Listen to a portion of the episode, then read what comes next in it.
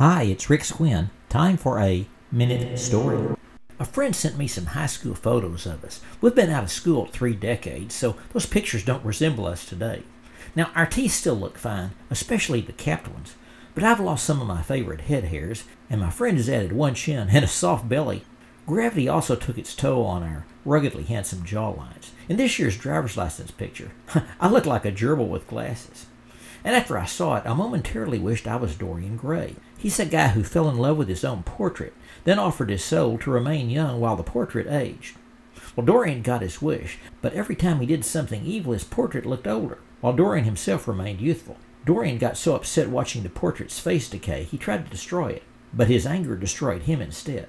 Townspeople soon discovered Dorian's body lying next to his painting. Dorian appeared ancient, wrinkled, and decayed, but his portrait suddenly looked young again. The story reminded me that I shouldn't worry so much about aging.